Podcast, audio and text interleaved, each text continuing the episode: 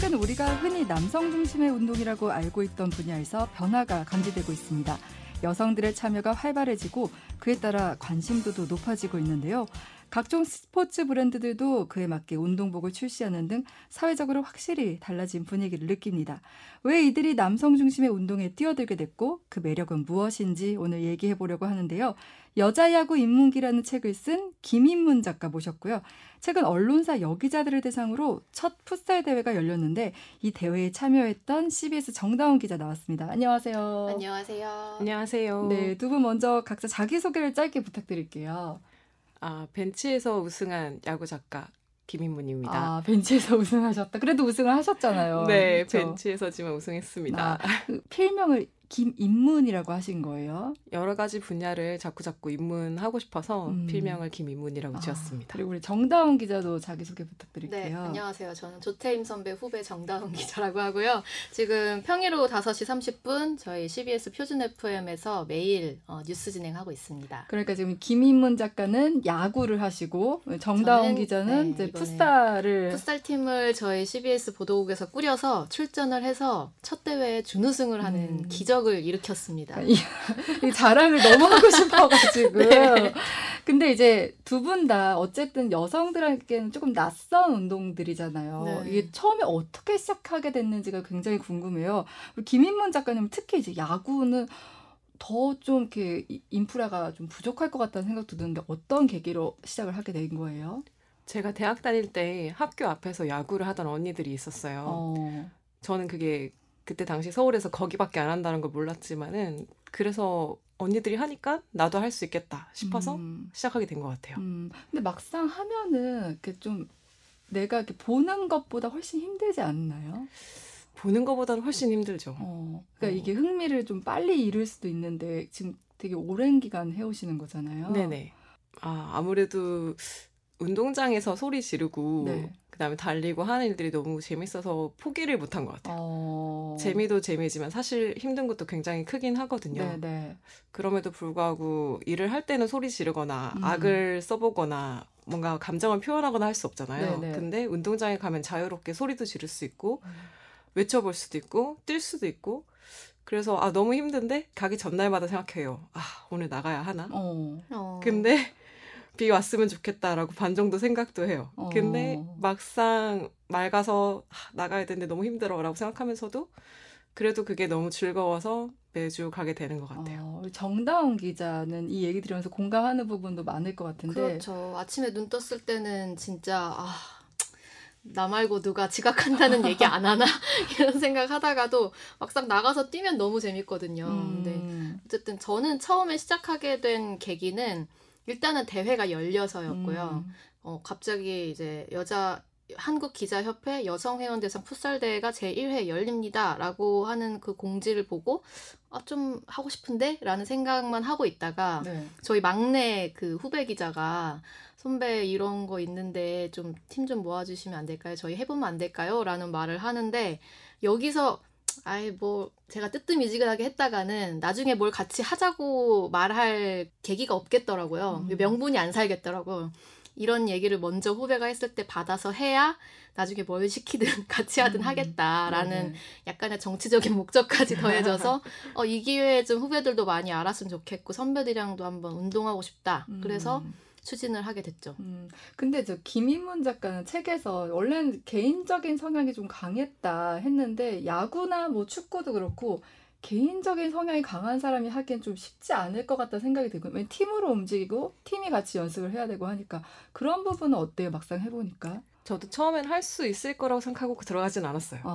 근데 막상 갔더니 할 수 있을까? 하고 들어갔다가 해보니 어떻게 버티긴 하겠네, 할 수 있겠네 하면서 계속 하게 됐던 것 같아요. 네네. 혹시 정다운 기자는? 저도 처음에 같이 하자고 이제 여러 여자 기자들한테 얘기를 했을 때 일부 이제 좀 그냥 봤을 때도 개인적인 성향이 조금 더 강해 보이는 친구들은 제가 잘 맞을지 모르겠어요. 뭐 그리고 이제 시간적인 것도 그렇고 그쵸. 스케줄 뭐 이런 것도 그랬는데 막상 하고 나서는 생각보다 이렇게 비언어적으로 소통하고 몸으로 부딪히면서 같이 땀 흘리고 하는 게 그 개인적인 어떤 성향이라는 그런 편견과 약간 안 맞는 결이 좀 있다 이게 그냥 움직이고 운동하는 거에 있어서는 개인주의적인 성향이 있더라도 그걸 무시하고 넘어설 수 있는 어떤 매력이 있구나라는 거를 좀 느꼈던 것 같아요. 본인 성향을 뛰어넘는, 네, 뛰어넘는 이 운동만의 매력이 있었다.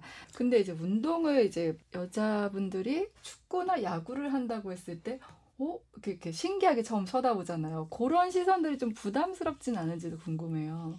처음에는 지하철에 제가 맨 처음에 한 10여 년 전에 네. 야구를 처음 시작했을 때는 지하철을 타면 쟤는 뭐야? 조금 뭐 하는 사람이야? 선글라스까지 끼고 그래서 웅성웅성웅성 난리였어요. 지하철에 선글라스까지 끼고 타셨어요? 풀 착장으로. 풀 착장으로. 그게 약간의 더 수액 같은 건가요? 수액이라기보다는 갈아입을 곳이 없었어요. 옷을 갈아입을 곳이 없으니까 일단 다 입고 갈 수밖에 없어서 그렇게 갔었는데 네. 그때는 그랬는데 제가 최근에 똑같은 복장으로 여기에서 기다리고 있었는데 등산하신 아주머니가 다가오셔가지고 너무 멋있다. 어디 가는 거냐? 나도 너무 하고 싶었다. 나는 이제 등산하러 가기만 하는데 나도 할 수 있었다면은 갔을 건데 라고 하고 되게 아쉬워하시더라고요. 그래서 이게 저도 예전에 탔을 때랑 지금은 뭐가 다른 거지? 라는 생각이 들 때가 있어요. 그래서 생각보다 시선이 많이 달라졌고 많은 변화가 이루어졌구나 이런 생각이 들더라고요. 근데 남자 축구 같은 경우에는 사실 그 1972년도에 시작해서 이게 네, 남자 기자 축구대회는 한국기자협회 주최한 남자 기자 축구대회는 1972년부터 지금 49번 열렸거든요. 그래서 제가 지금 올해 10년 차인데 입사 초기 때만 해도 축구 잘하는 남기자를 면접 때 뽑을 정도였고 우스갯소리인데 진짜 실제로도 네. 그런 상황을 제가 목격하기도 했었고 그리고 업무 시간에서 축구 연습 시간을 빼는 게 익스큐즈가 됐었어요. 그런 걸 많이 봤었는데 저는 이번에 팀을 꾸리면서 제 스스로 그런 검열을 했다는 거에서 변한 부분도 있지만 아직 안 변한 부분도 좀 있지 않을까라는 생각도 했어요. 어쨌든 이번 첫 대회를 계기로 네. 내년에 더 많은 팀들이 참여하지 않을까 이런 생각이 드는데 사실 뭐 여성 중심의 운동하면 우리가 흔히 뭐 요가나 필라테스 막 고운 선을 뽐내고 이런 네. 것들을 생각하는데 근데 최근에 이렇게 골 때리는 그녀나 뭐 노는 언니 이런 TV 프로그램의 영향도 좀 있었을 것 같아요. 예전보다 훨씬 근육 있는 언니들이 더 멋있어 보이고 그렇죠. 어떤 점 때문에 또 시청자분들도 이런 여성들이 축구나 야구를 하는 걸 열광한다고 생각하세요? 아무래도 멋있다라고 하는 거를 사람들이 많이 느끼기 시작했던 것 같아요. 네네. 저는 오히려 그게 시작이 뭐 골대녀나 이런 노는 언니도 유명하지만은 저는 수우파였던 것 같아요. 오히려 시작이 그때부터 네. 왠지 정말 멋진 언니들을 따라가기 시작하고 그들이 멋있고 귀엽고 재밌다라고 느낀 사람들이 많아졌고 그 언니들이 말하는 어떤 명언, 언니들 싸움이다 뭐 이런 말들 그런 잘 봐 이런 거 되게 좋아했었던 것 같고 저희가 사실 실제 생활에서 그런 언니를 만나기 쉽지 않잖아요. 네네. 회사에서 만나기 뭐 일을 하면서 그런 언니들을 만나기 쉽지 않은데 오히려 보통 센 언니 이렇게 하면서 조금 비하하기도 했었고요. 네. 그런데 그런 운동장에서 만날 수 있는 좀 따라가고 싶고 또 어떻게 보면 되게 멋진 언니들을 만날 수 있기 때문이 아닐까 그런 생각이 들었어요. 그리고 저희가 아주 예전에는 슛돌이라고 이강인 선수가 작을 때 나왔던 게 있었잖아요. 그때도 귀엽고 재밌었기 때문에 그걸 봤었는데 어쩌면 그게 여자이기 때문에 더 예쁘고 또 재밌게 느껴질 수도 있겠다라는 약간 안 좋은 쪽의 생각도 있긴 한데 어쨌든 격한 운동이면서 팀 운동인 거잖아요. 근데 팀 운동이 가능한 여성들의 상황이 갖춰진 게 크지 않았나. 네. 팀 운동을 하려면은 내가 마음대로 그냥 요가 자리 펴고 이제 운동을 할 수 있는 게 아니라 남의 스케줄이랑 같이 맞춰야 되는 거잖아요. 그쵸. 근데 그러려면은 보육 환경이 좀 갖춰져야 하고 뭐 직장 내에서 내가 이 시간대를 내가 원하는 만큼 쓰고 나머지 퇴근한 시간에 내 생활도 영위할 수 있어야 되고 그런 경제적인 환경도 되어야 되는데 이제 그게 가능한 여성들이 조금 전보다는 많아졌기 때문에 가능하지 않았나 싶어요. 그래서 여성 노동 건이나 뭐 그런 권익의 신장도 이게 이런 팀 운동이 가능하게끔 된 상황적인 어떤 배경이 아닐까.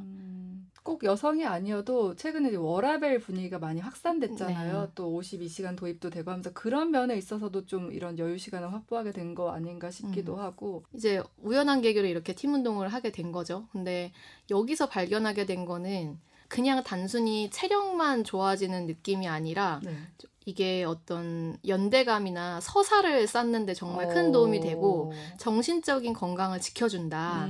그리고 나 개인이 어쨌든 직장에 있는 시간이 굉장히 많고 이 직장 생활은 내 인생에서 굉장히 큰 부분이잖아요.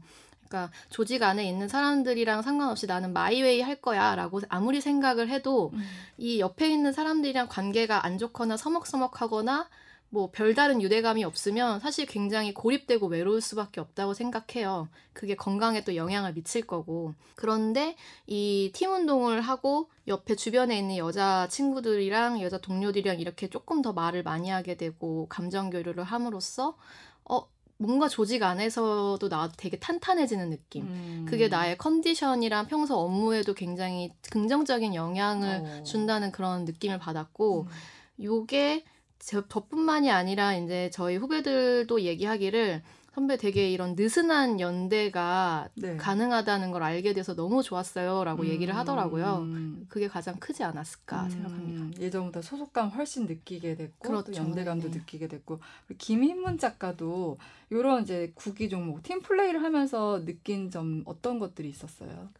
저는 느슨하다기보단 타이트한 연대를 기대했는데 이건 아무래도 어쩌면 이게 회사 안에서의 뭔가 동호회 그쵸, 모임과 그쵸. 저는 회사 밖에서의 모임에서 달랐던 것 같아요. 제가 설령 회사 안에서 힘들었더라도 나 팀에 가면 우리 언니들 있어. 약간 이런 마음이 있다고 해야 될까요? 네네. 그런 면에서 저는 팀 운동이 굉장히 도움이 됐던 것 같고 무엇보다 뭐 제가 던진 공을 누군가 받아줄 사람이 있다는 거 그리고 제가 실수하더라도 누군가 제 뒤를 봐줄 수 있다는 게 저한테는 야구라는 운동에선 되게 컸던 것 같아요. 제가 수비를 해서 실수해도 제 뒤에 한 명 더 있거든요. 그걸 막아주는 사람이 그런 거가 있다고 하는 걸 느꼈을 때 제가 비록 그 실수한 순간 너무나 당황스럽지만 그걸 누군가 받아서 옅은 아웃을 잡았을 때의 즐거움 같은 게 있고 저는 투수를 하는데 투수할 때 공을 많이 맞아요.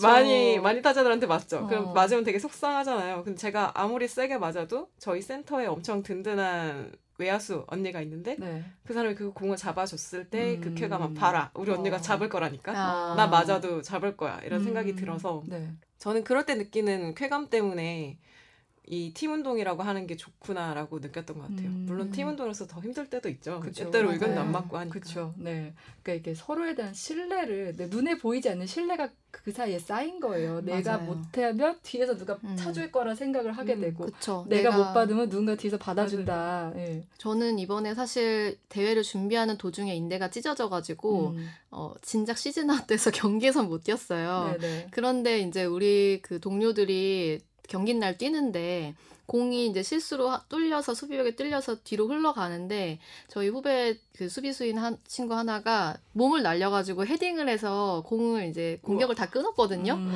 그걸 보면서 너무 그게 감동적이더라고요. 그러니까 말씀하신 대로 여기서 잠깐 뚫려도 뒤에서 몸을 날리는 동료가 있다는 게 그 필드 안에 있는 모두에게 다 전율을 느끼게 하지 않았을까 하는 생각을 했어요. 이런 얘기를 들으니까 이런 매력이 있구나. 저는 이제 별로 안 좋아하지만 근데 조땡 선배 내년에 뛰시기로 약속했잖아요. 해볼까 이런 생각이 들기도 하면서 이제 그런데 여기까지 좋은 얘기였다면 근데 이제 사실 진입 장벽이 높잖아요. 뭐 김입문 작가는 책에서도 썼지만 클럽을 고르는 거나 아니면 우리 정다운 기자도 그 경기장 대여하는 거 힘든 점도 이런 얘기 했었잖아요. 현실적인 벽 하나씩 소개해 주시면 좋을 것 같아요. 공통적으로 야구라는 스포츠가 가지는 장벽이 있고 그 다음에 여자라서 또 생기는 장벽이 하나 더 생기는 것 같아요. 그리고 한국이라는 나라가 가진 이 좁은 땅이라고 하는 자체가 주는 장벽들이 있는데 저희가 뭐 1인당 생활체육시설 면적 이런 게 있어요. 야구는 투수가 공 던지려면 18.43m가 있어야 되거든요. 그런데 한국은 그거보다 훨씬 작은 면적을 제공하고 있다 보니까 제가 잘 통계는 모르겠지만 한 대략 4m 어딘가인데 그렇게 좁은 면적의 생활체육 공간을 가지고 있다 보니까 당연히 야구장을 찾는 것도 일단 남자들이 이 주변에 있는 모든 야구장을 다 예약한 상태에서 이제 잘 없는 여자팀들이 야구장을 신청하게 되는 거죠.